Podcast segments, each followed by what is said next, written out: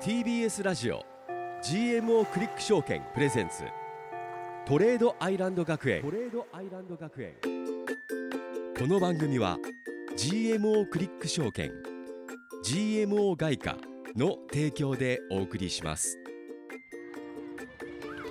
さあトレードアイランド学園今日は2週間ぶりだ生放送、投資について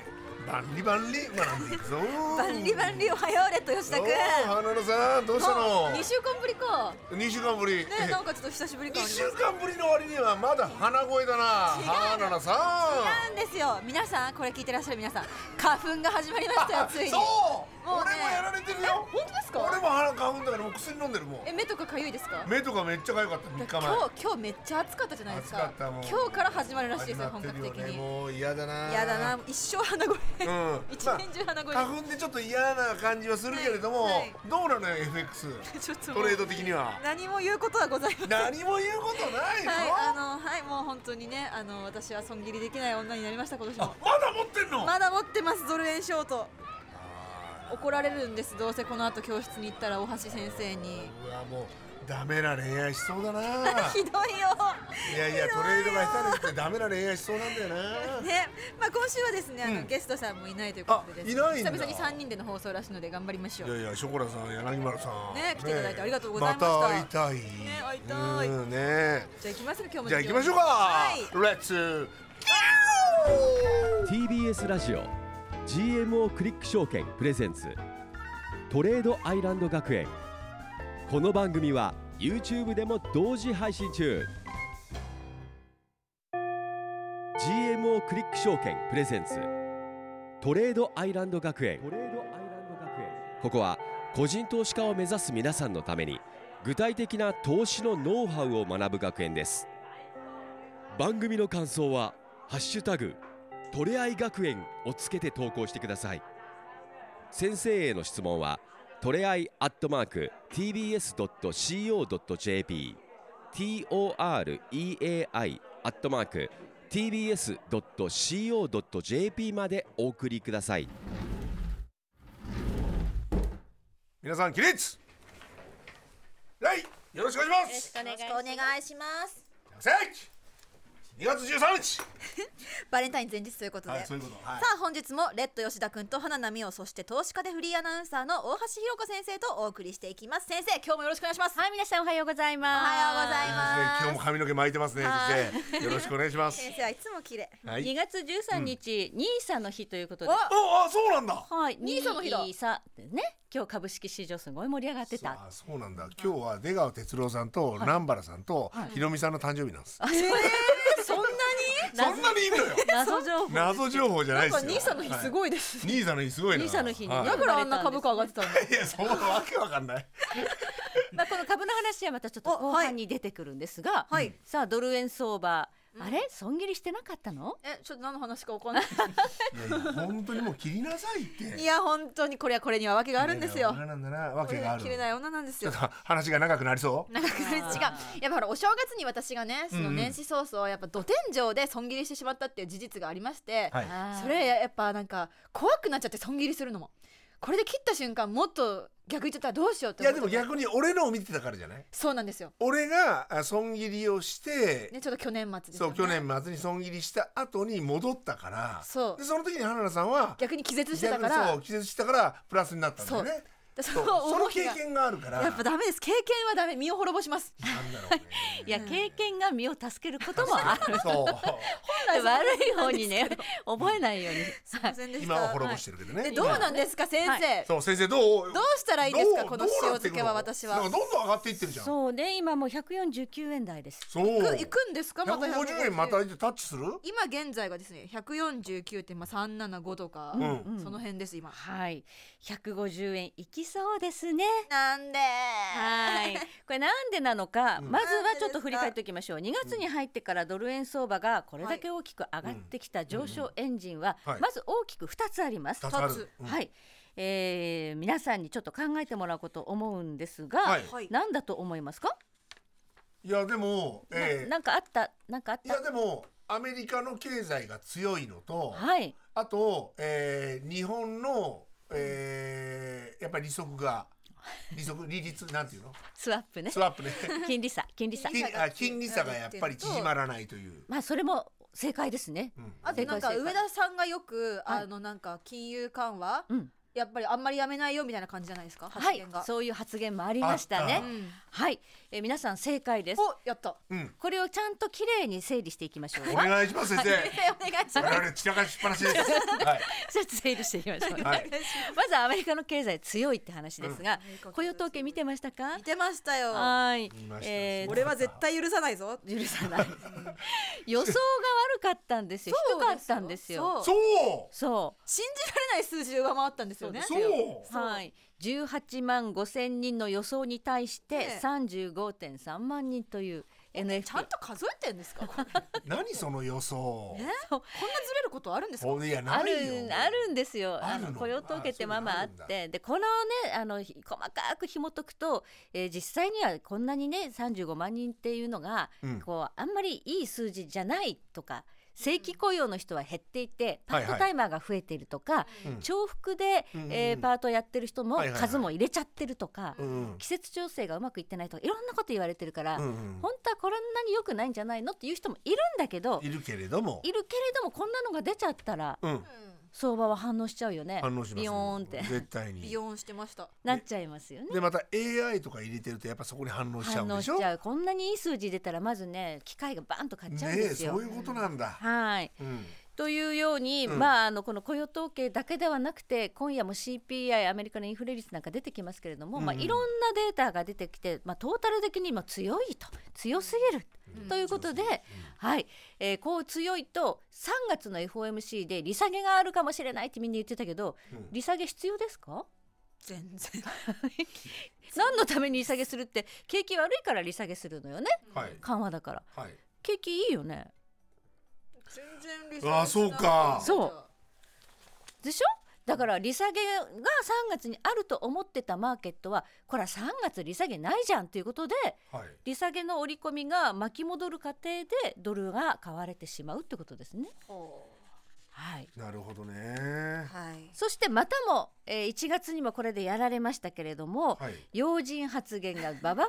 っと出てきました。何なんだろうはい個人発言は特にね2月7日にたくさんの、えー要人が、はい出ましたはいえーグーグラー理事アメリカの利下げある時点で適切でも急ぐ必要はない。なんでこういうこと言っちゃったんだこういうこと言ってます ねのボストン連銀総裁利下げは年内の可能性が高いさらに証拠必要年内あれ3月って言ってたよね言こっのてた間までみんなね下半期じゃんもう絶 対そして貸し借り総裁の発言結構重要 で、はいはい今年2から3回23回の利下げが適切と言ってるん六です回って言ってたじいゃやん何その減り方6回はマーケットフェドウォッチが織り込んでんみんなで思ってただけそうなんですね FRB は3回っていうメッセージを出してるんだけど2回って言ってるわけさらに減ってさらにまあそれはもうあれが上がるわな二回だから3回って FRB が言ってるのが2回の可能性があるのかっていうことで貸し借りさんの発言っていうの結構あのびっくりした人が多くて、なるほどはい、もう利下げがあると思って、えー売ってた人たちは買い戻さざるを得なかったということなんですね。確かにうんはいうんうんまあまあ、まだマーケットはそれでも今現時点で年に5回ぐらいの利下げを織り込んだままです。うんまだあのマーケットはねマーケットの方は、うんとなると、うんやっぱりこれまだこれは去年がそうだったんですけど去年も利下げが夏には始まるって言ってて一回もやらなかったんですよ去年確かに確かにそう去年一度も利下げしてないんですそようですよだから我々ショートを仕込んだんですよ今年はやるだろうと思って、うんそうはいそうですね六こ回もやるって思ってましたからね今年もだいぶ遅くなる可能性が出てきたこのままゼロの可能性だってゼロじゃないってことですねいやそうだよ去ゼ年みロたいにはないかもしれないけどゴールドマン・サックスがちょっと冗談じみたレポートでうんえ今年追加利上げがあるかもみたいな 利下げどころか、まあ、これまだ冗談ですけどでも利下げだと思ってたのに利上げがあったらもうひやっぱひっくり返りますよびねっくりですよそうですよでまあこういう状況だからアメリカの今のあの中市中金利ちょっと見ていただきましょうかははいい、えーこれは国債の利回りです2年債と10年債、はいはい。短期期ま金利と長期金利ということになりますが、はいはいはいこれビヨーンって上がってきた人上がってますおー上がってきてます本ね。こちら今公式の YouTube の方に配信してます。はいはい。当だ本当だもうこれアメリカの金利が上がるということは日米金利差拡大するというはことで、いスラップがねはいははいそう下するがとまってあきたよって言ってたのにね。ドルが買われるこれが一つうう。んんそれとそれと我が国日本からもメッセージが先ほど言ってましたね、はい。上田さんが言ってました最近発言でよく。はいこれね上田さんより前に内田さんが言ってるんですさらにあったの副か副総裁がねそうなんです、そうえそうなのよそうなんです、うんええー日銀の内田副総裁が2月8日奈良県の講演会で発言したんですが、えー、2%の物価目標について実現する角度は少しずつ高まっているということで、もうマイナス金利解除は近いよっていうふうに言ったと、はいここだけ切り取るとあれマイナス金利解除でこれいいじゃあんの日本も利上げに近づいていくんだから、え円高の方向の発言に聞こえるんだけれども、はいはいはいとはいえうんいいえどんどん利上げしていくようなパスは考えにくく緩和的な金融環境を維持していくと、これはもう上げる気あんまりないもんねだからマイナス金利をゼロにはするけど利上げはっまだ至らないんじゃないまだまだってことですね。てなったら安心じゃない利上げしないんだったら株買えよみたいな感じで株がドーンとあの日から上がってんそういのうことかきっかけになったというふうにも言われています。聞いたらわかりやすい。先生わかりやすいないつ もはい菅先生。でドル円相場も一緒に上がっていくということになってしまったということなんですね。今聞いてて一つもドル円が下がる未来がなん要素はなかいよね全く見えませんね。なのにしようと思ってるんですよ、はいすぐ切りなさもうい今心臓が痛いです本当に。ただしあの気をつけなきゃいけないのは去年もねあの繰り返し日本の通貨当局者、うん例えば鈴木財務大臣とか、はい神田財務官とか、はいえー為替市場をうん注視していると、うんしっかりと見ているうんでファンダメンタルズを反映して安定的に推移することが重要というよく聞くフレーズこれ。 そうそう。と言うて少しこう為替市場に介入するかもしれないから気をつけろよみたいなそういう牽制牽発制言だけでしょやうんもうもうなんとなくもう分かるもう牽制だもんそれだって去年スタンバイまで行ったいじやゃ ない本ですか。当だよ何などんこだよいいつそのさ危険度下がったんですかスタンバイの。 そうスタンバイしてるって言ってた言っねて。たじゃないですか。だ断固たるなんかって言って、はいましたよ。はいところがやらなかったやらっていうこなとかでったよねはいなるほどでございます。ということで後半でも引き続き先生に聞き聞いていきたいと思います。よろしくお願いします。はいトレードアイランド学園本日の一曲はエブリリトルシングでファンダメンタルラブでした。なるほどストレート、はい、そうえ吉田さんファンダメンタルズ何か分かってますか？ちえ知ってえ知らないのょっと言ってみてください。知らないのじゃあはい教えてください。番組終わってから教えてあげては 今言わないんかい。何ですか先生。はいファンダメンタルズというのはは経済の基礎的要因というふうに言います。まあ えいろいろ「へえ」って後で教えてあげるんじゃなかっなんたで、えー、 メンタルでしょでもメンタルじゃないですえファンダのメンタルじゃないの違いますメンファンダメンタルじゃないもうの、番組で一年何々経済の気持ちってことですよねなんかまね。番組って何あこの番組ね何学んできたものうすぐ一年になりますけどそうねで。すね、 はい結局何かというと。経済の基礎的要因というのは、例えば GDP が何だとか雇用統計の数字が何だとか、なるほどねあそういうこう国力が今どういう状況にあるのかとかデータをこう見ながら先生めっちゃ大事じゃんファンダメンタルそうで すよ分析していくっていうことです。マジかと基礎的にこう、教えてよ先 生あれあれ。あれ先生先生今まで夢見てたのかしらということで生放送でお送りいたしておりますトレードアイランド学園、はいまあ、前半では、まあ、ちょっとドル円どうなんのここから、うんまた150円いくのいかないのっていうお話をしてきましたけれども、先生後半のテーマは何でしょうはい後半今日はあの、うんニーサの日ですごい日本株上がりましたよ、はい景気がいいねっていうは話を、い、38000円はい、しましたけれども、うんこの日本株が上がるとドル円も上がってしまうよというお話なんですね。なるほこの話はでもむ昔もやりましたよねど比例していくってことね一緒に相関してっていうことです一緒ね、まあ、これリスクオンとリスクオフのところでお話ししたかと思うんですが、はいはいはい今回はじゃあ誰がそれをうんドル円を押し上げていくのかということをうんうんうんちょっと説明していきたいと思いおます願い。しますまず日経平均今日すごい上がりました日足のチャート見ていただきましょう、はいちら YouTube 出てますかねはい、うん今日は1066円も上がりまして3万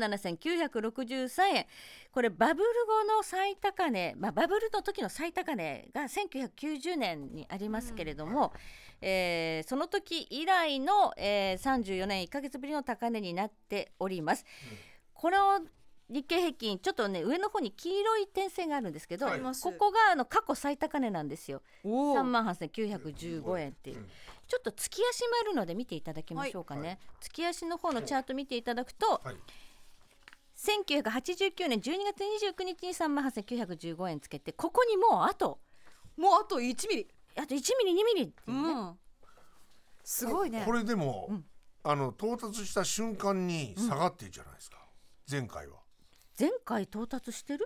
これだから、えっとこれ30何年前まだ37年前でもそれが今までの最高値だったからです最高値だから下がっちゃったの、ここはバブル崩壊の頂点ですよだから逆に言うと今回も下がるってことはないんですかここで下がる可能性はあります。ありますこれダブルトップとか面合わせって言ってうん一回あの材料で尽くしというかやり尽くしたみたいなは。うんただ相場これ超えていくでしょうあの前に説明しましたけど、うんうん日本の企業に対して PBR1 倍割れの企業に対して資本効率を高める経営をしなさいよということで、はいはいはい企業はすごい今努力し努力てしてるから自社株側をやったり配当を増やしたり、うんいろんなことやってるんでなるほど今外国人投資家が日本株買ってるんです。そういうことかなるはういん日本人は硬いな逆にニーサでアメリカ株買っちゃってるんですけどなるほどオルカン買ってるっていう話がありましたけどそうか外そうか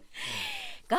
人投資家が日本実は今日本を買っていますあらあら1月に日本の現物株を2兆693億円買い越していますすねこれでだどどれぐらい買い越してってすごいことなんですか1月の2兆6千すごいことだと今までよりもはるかにすごいってことですか何兆円っていう規模で外国人が日本株市場に向かってくるっていうのは、なんか例えばアベノミクスだとか、はいはいはいなんかそういうこうイベント的になんかこ何かのうきっきっかかけけがないあとうんーうん意外とこう今まで中国株に行っちゃってたりとかしてたはんいでそすうよかそうか今中はいはいで中国国は大変だからそううんで日本に戻ってきて、うんうんでそういうこう資本効率を考えた経営をやりなさいとか言って、はいはいはい企業がこう努力し始めたんで、うんうん日本株いいじゃねえかっつって海外の人たちが買ってきて見る直され始めてるそういうことだそうなんですそうすると何が起こりますか外国の人が日本株買うときには日本円で買うってことでしょはいだとするとどうなりますかあだったらいや円高に円ながるんじゃないんですか円高になる基本そうなると思いますよ、はだってうちらはいつも毎毎回米株をみんなが買ってるからいそうだよねそうドル高になってるよって授業を散々受けてきたんだかそうらですそうですはい、外国の人は日本株を買うときに円を調達してはい円を買います、はいはいははいいところが今ドル円相場どうなってますかドルが上がってますそうすると円買ったら円安になって円で負けちゃうよね海外の投資家はいだから為替で負けないように、うん日本株買うときに円を買うけれども為替市場でドル円を買うんですようん同じ分ってこと円を売ってドルを買うってことをそういうことしてるんですかねこれをダブルでやってるってことダブルでやるんですそういうことか二階建てそう2階建てってって言わないのかそういうのは 2階建てとは言わないですね違うのこれをこうヘッジするっていうんですよそういうことそうあそれがヘッジなんですヘッかちジあの為替分で負ける可能性があるということでだって金利差もあるからょっとした保険ですね保険をかけけるわけですよえ日本株上がると思って買うけど為替で負ける可能性があるので円が安くなってったらだから為替市場で円を売ってドルを買うってことをやってるわけです。そうなるほー、2ど兆円も買っててもそうかほんでどっちかでてもしないどっちかで儲かればいいと思ってるんだいやどもっうだっちもでて儲かるってこどとっちもで儲かるのドル円買ったら金利あ差そうかうわーちょっと待った彼らはスワップでも儲けてんですよ。えーみんな頭いいあららもう普通に数学算数だよね算数っていうかそ そんんななにに算数でもない。やっぱ海外投資家の方もやっぱうんバカじゃないから普通に黙って日本円買うわけじゃないんですね。まあだから日本円買ったらやっぱね今ドル円相場のこうねモメンタムというかトレンドがやっぱ円が安くなってってるからそこで負けるのは分かりきってるので。 なるほど。どねいそれだけでは分かっ てない。や我々はやっぱ分かってないねそうまあ初心者はしょうがない。ないよそうですよ。こうやってちょっと痛い目見て学んでいくんだよ、同じレベルですけど。そう大丈夫私たちどうです大か丈本当ですか？うんえーなるほどな。えー、そうなんだ面白いか安易に円高になるわけじゃないんだ。ということで、海外の投資家が日本株を買うときに為替市場でドル円のロングを作ってスワップまでもらってってるとなんやてだからスパイラルで上がってっちゃうわけ日本株が上がると、えーまあそのドル円も上がっていくみたいなことが起きるんだけれども気をつけなきゃいけないのは逆に日本株がすごい下がる時はい外国人投資家が日本株売り始めたら、うんこのヘッジも外すわけでドル円のローンを同時に外すんですか多分まあ時間差はあるかもしれそうないなると結構円高になっていくと、下がるはいそっかそっかだからそのそのタイミングをちゃんと見ないとダメだとだから先ほどあのレッド君がいいこと言いましたけれどもこの3万8915円、はい、ここで一旦面合わせになってダブルトップで下がる可能性もうんゼロではない、なるほどただ今日のねあの日経平均の上昇ってちょっとピッチ早すぎるんですね、はいはいはい理由はあのソフトバンクとか東京エレクトロンとかいろいろまああるんですけど、うん企業業績がいいっていうのもあるんだけど、はいはいはいこの上げ方の背景にはうんうんうんオプションが絡んでいてそうもう今後3万9,000になる4万円になるっていうふうに考えてる人がもう3万8,000から4万円のオプションのコールを買ってるっていうことがあるんですね。えでももう4万円を買ってるってこともう4万円のオプション4のコ万ー円ルになると思ってる人たちが思ってる人たちがかけてる人たちがいっぱいいるそういうポジションができ始めてるからもしかしたら3万8,000のとこでダブルトップにならずにそのまバま突き抜けちゃーンと突き抜ける可能性もなきにしもあらずうでもここまで一気に来てたらなんか調整が入りそうな感じはするんですけれどもそれないです調整そとか っのて雰囲気でやっちゃダメうんということで雰囲先気は生厳しいんだよねダメです雰囲気は絶対ダメということで先生今週も授業ありがとうございあまりしがたとうございありがとうございまましした TBS ラジオ GMO クリック証券プレゼンツトレードアイランド学園この番組は YouTube でも同時配信中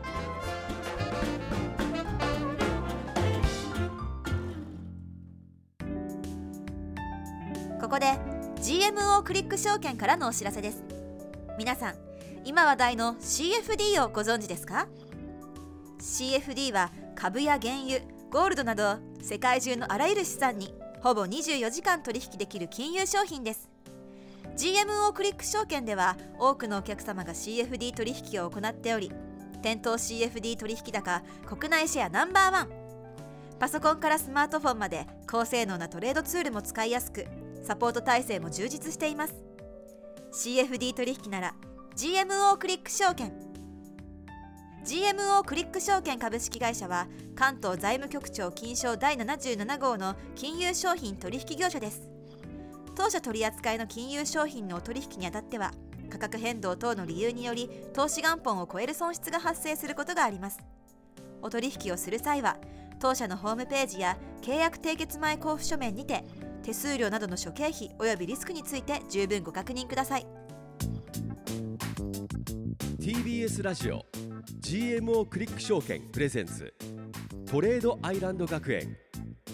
番組の感想は「ハッシュタグトレアイ学園」をつけて投稿してください先生への質問はトレアイアットマーク TBS.CO.JP TBS ラジオ GMO クリック証券プレゼンツトレードアイランド学園レッド吉田くんと大橋ひろ子先生そして花奈美桜がお送りしてきたトレードアイランド学園この後は居残り補修の様子も YouTube で配信いたしますぜひ TBS ラジオ公式 YouTube チャンネルをご覧くださいこれ YouTube のコメントにほら来てますよ、FX 練習チャンネルさんから、はい今日の CPI 次第でドル円ショート税も救われるかもしれないっていう私の仲間仲間のコメントが可能性はあるわなということで今夜ははい CPI ですねはい CPI って何でしたっけ、レッド君えっ、ー、とチャンピオンちょっとほら時間ないから時間ないからね消費者物価指数昔ですね、はいそう覚えられるんだよはいどこ行ったんで消費者物価指数はいあのインフレ率ですね、まあ、このところアメリカのインフレ率はあの下がってきてるんで、うんあの注目度っていうのはちょっとまあそんなに昔ほど高くないんですね。で、えー今回の予想も、えー総合 CPI 前回の3.9から今回は2.9に下がるというお予想です。下がりそうですよでより重要なコア CPI 前回の、えー3.9から3.8に0.1ポイント下がるという予想でもこれ予想なでるしょほどねそうはい詳しくは居予の想これでや通りりまだっしょたうら想定内だ からはい終わりますということでここまでのお相手は花奈美代とってしたと大橋ロコでしたまた来週と居残りでグバイグバイ GMO クリック証券プレゼンツトレードアイランド学園この番組は GMO クリック証券 GMO 外貨の提供でお送りしました TBS ラジオ GMO クリック証券プレゼンツトレードアイランド学園ツイッターは「ハッシュタグトレアイ学園」先生への質問はトレアイアットマーク TBS.CO.JP までお送りくださいさあここからはトレードアイランド学園の放課後でございますね、TBS ラジオ公式 YouTube チャンネルのみでの配信となりますはい引き続き大橋ひろ子先生に教わっていきたいと思いますよろしくお願いしますはいよろしくお願いしますはいさあねえねえいうんっぱい居残り欲しいってコメント見てくださってる方ありがとうございますあありがとうございますお居残りなんで移動してきましたっていうんやあーーこちらありがはとうございます君や AR さんかなうんうん居残りなんで移動してきましたいやー損切りって難しいですよねでもまだ円安なりそうなら少しドル買ってみようかななんてコメントも来てますねうんうんいやそればっかりはねもうちょっと待って自己責任になっちゃうからねさっき私が仲間だって言った FX 練習チャンネルさんがサーセンロングしてます、おい仲間じゃない仲間じゃないじゃないですか。おい、ちょっと喜んだのに。そうだよ そっか敵。だらけだよ敵だらけでしたわ。うん私だけですショートしてるやつなんて。そうだよもうはい、いろいろコメントもありがとうございます。コメンこトち全ら部はで読みましょうすよね、はいアルタンさんから。はいはいえー外国の方が、えー日本国債を買うときに同じ額だけドルヘッジして0.7%プラス5%の金利もらうってお話聞いて初めて理解できました、はいなんかポイ活みたい確かに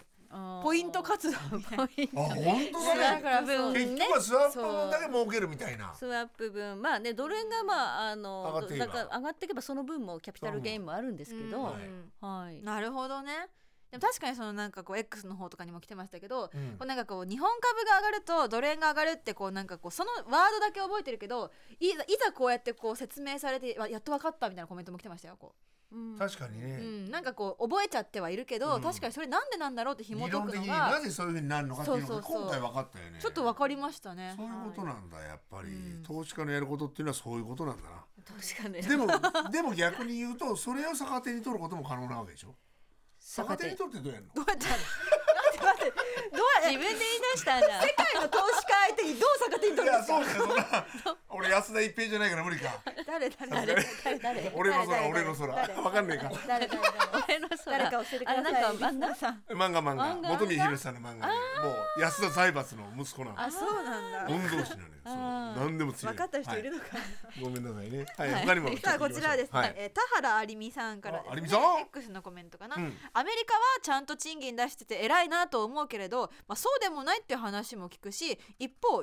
UAW が活発で日本も労組を応援したらいいのにとは思う先生 UAW って何ですかあのアメリカの自動車のはい連合の、そのスストライキとか今やってたりはいはいはいするんですようんうんね。うんあの賃金上げろとか、はいえー要するに労組ですね。うん労働組合、うん労働組合はいがこれ自動車のやつが UAW かな確か。だったと思いまます、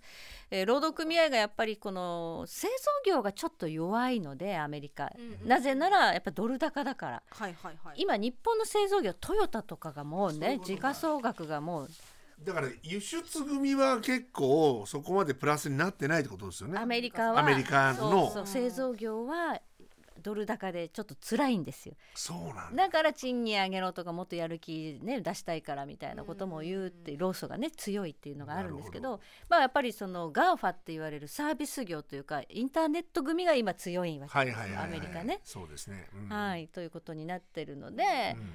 トランプ大統領になったらこの製造業のところに手こ入れするかもっていう模試トラを先週やりましたよね。やりましたやりましたはい、してはないいした、ね、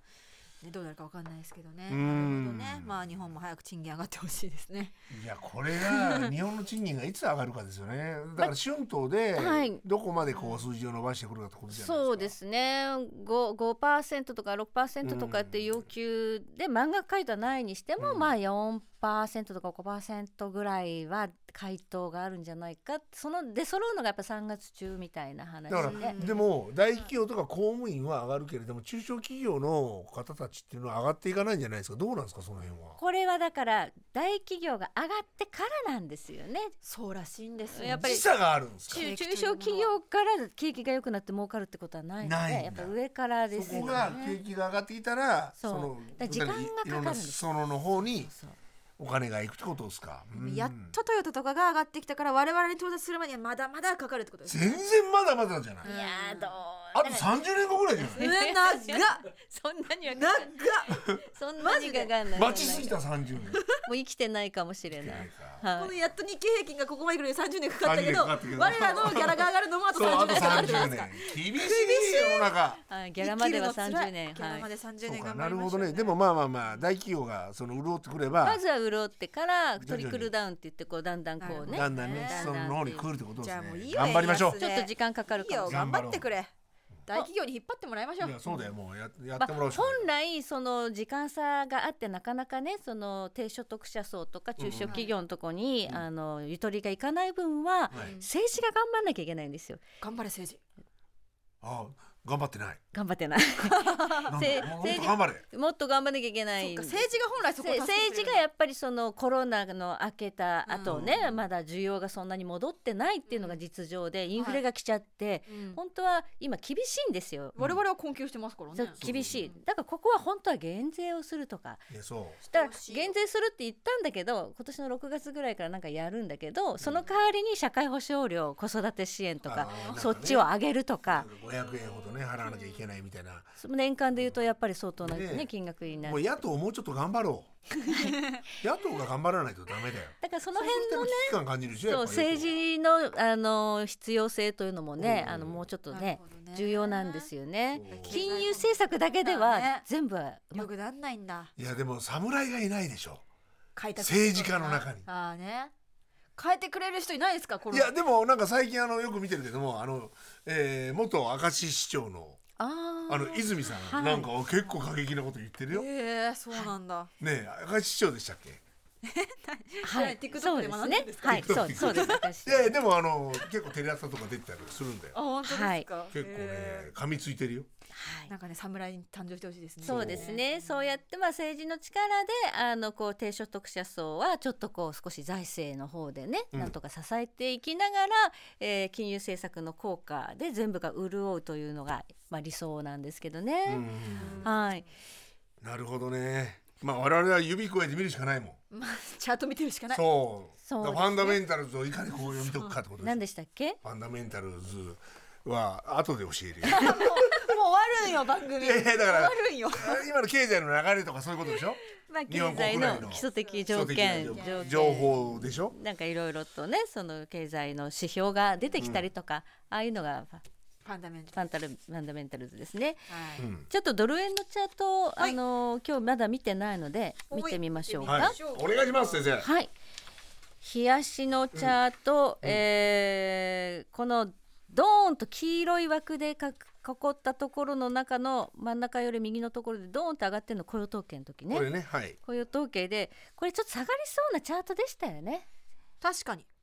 そこのままいやそう。下がりそうだなとみんな思って思ってま結した構ショート溜まってたんですよここう。ああそうそうなんだ。うんだから一遍151.90に行って下がってきて一旦上がってここからまた下がると思う下がりそうなムードだったんだけどうんあの雇用統計見てこれダメだといや利下げそんなすぐにないわとみんなショートしてたってグラッてひっくり返して買ったわけですなるほど。そこでそこでひっくり返さなきゃいけあなあいひっくり返ればよかっ繰りた。返らなかったなあの数字見たらね、だから誰かのその要人の発言がマイナス的なうん、そのアメリカに対してのマイナスなのか日本に対してのプラスなのかそれを言ってくれてたらショートがもっとあそうのですねまあ早円く高になったわけですよね。早くリスアメアメリカは利下げしなきゃいけないととかかねはい、もう一切それなかったもんね。誰も言わん。この番組では多分取り上げてないんですけれども、アメリカの地銀の問題ってちょっと出てきてはいるんですよ。不動産証券あの商業不動産ローン問題っていうのがあってあ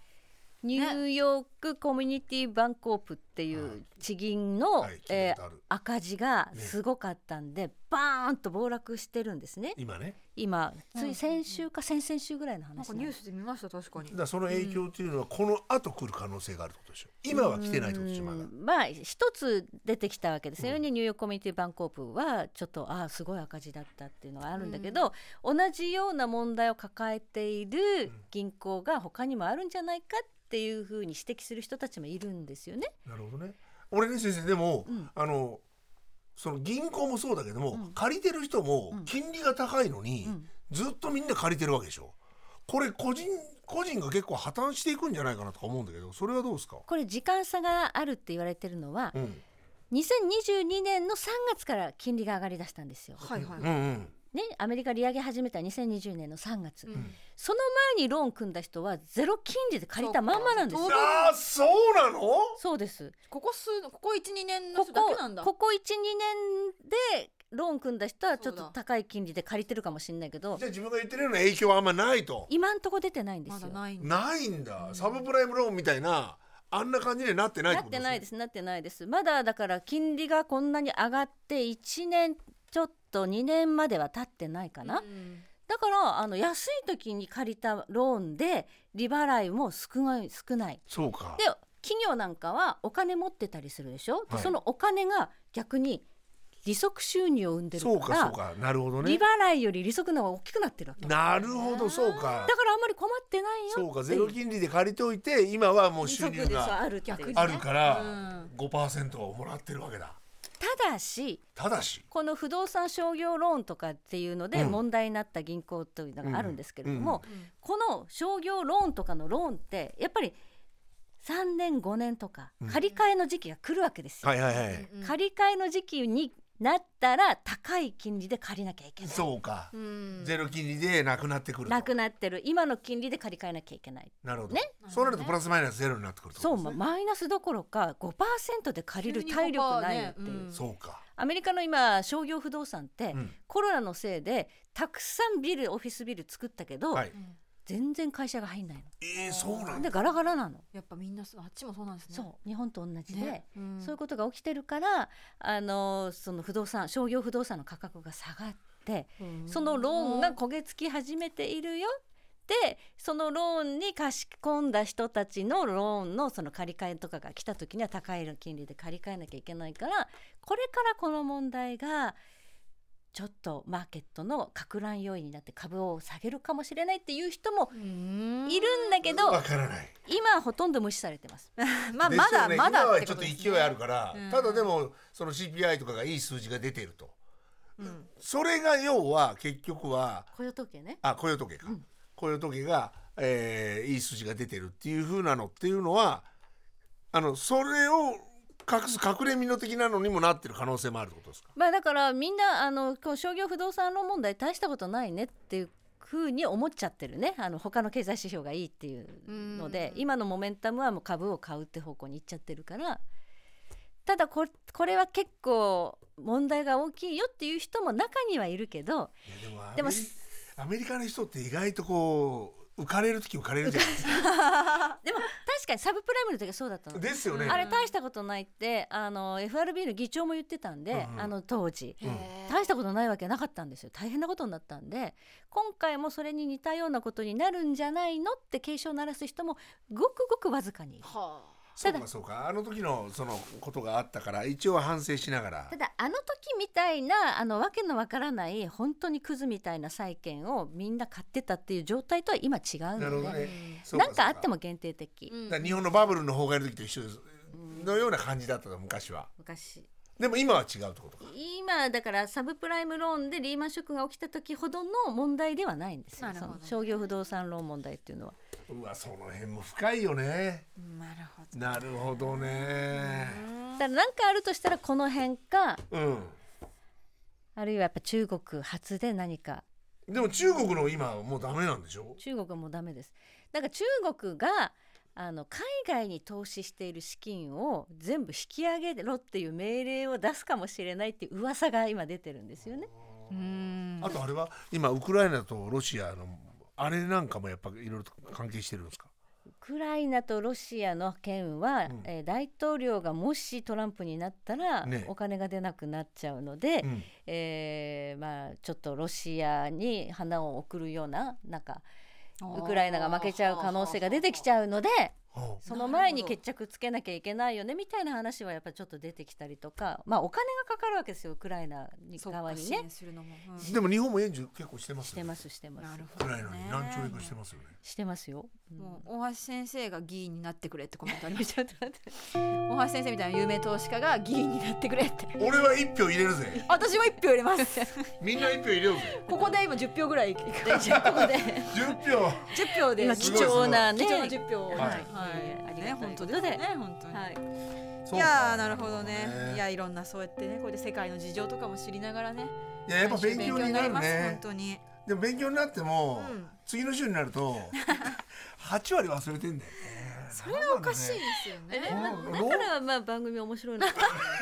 これ脳みそなんとかしなきゃいけ全然な育いたない脳みそ洗った方がいいのかな1年でめちゃくちゃ育ってたらちょっとさ新しい人聞いてもねついていけないじゃないです かいやでもあまりにも成長しなさすぎてる ぜ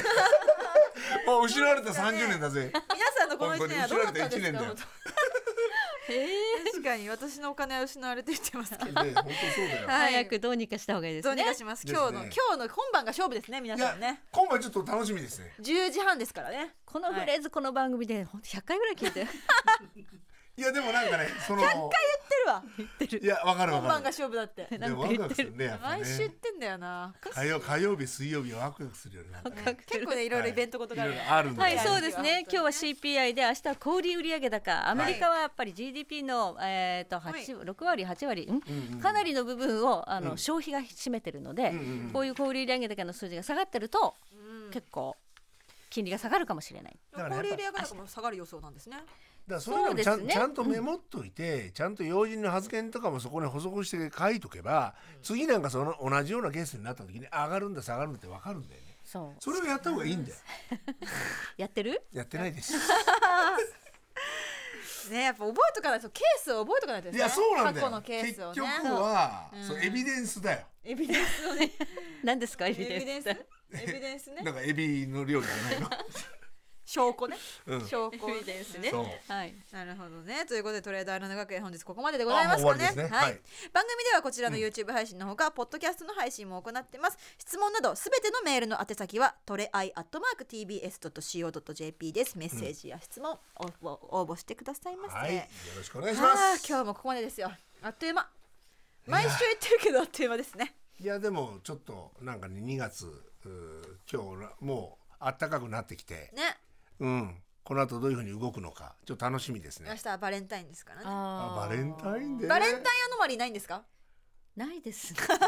日本だけでしょチョコチョコ業者が上がるとかないんですか旅行業者。あーないないですかあんのかもしれないね例えば富士屋とかロッテとか株あ価ーを明治とかかけてみたあんのからないやどうかないやでもそのないかもしれないもう一瞬だよそんな日本の文化だしね確かに、うんそうだねバレンタインアノマリーはどうやらないらしいですそうそう そう